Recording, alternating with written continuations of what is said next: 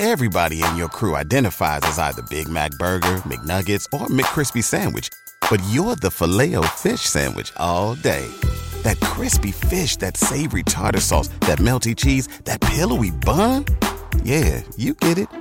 Every time. And if you love the Filet-O-Fish, right now you can catch two of the classics you love for just $6. Limited time only. Price and participation may vary. Cannot be combined with any other offer. Single item at regular price. Ba da ba ba ba. Back to one on one with DP. Presented by Beatrice Bakery on 937 The Ticket and theticketfm.com. Welcome back. My apologies.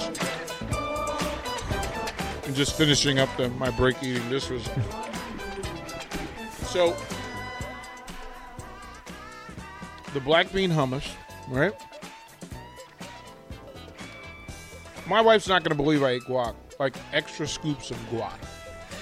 That's the thing is, I'm not used to guac being made with green peppers That doesn't and taste like tomatoes, like like real tomatoes. Mhm. When you bite into it, you taste the freshness. There's flavor in it. I was like, okay, whatever this, whatever I was eating as guacamole before, I've been lied to. Yeah, I've been lied to because that's It was really fantastic. good.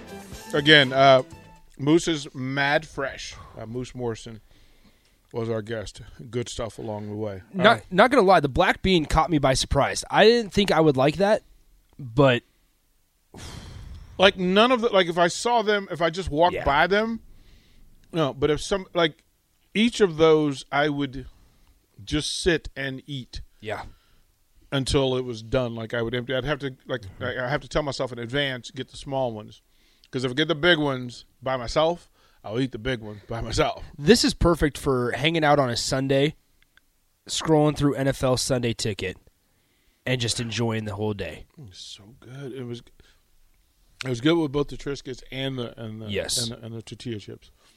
So and I would just imagine like imagine those with like regular chips.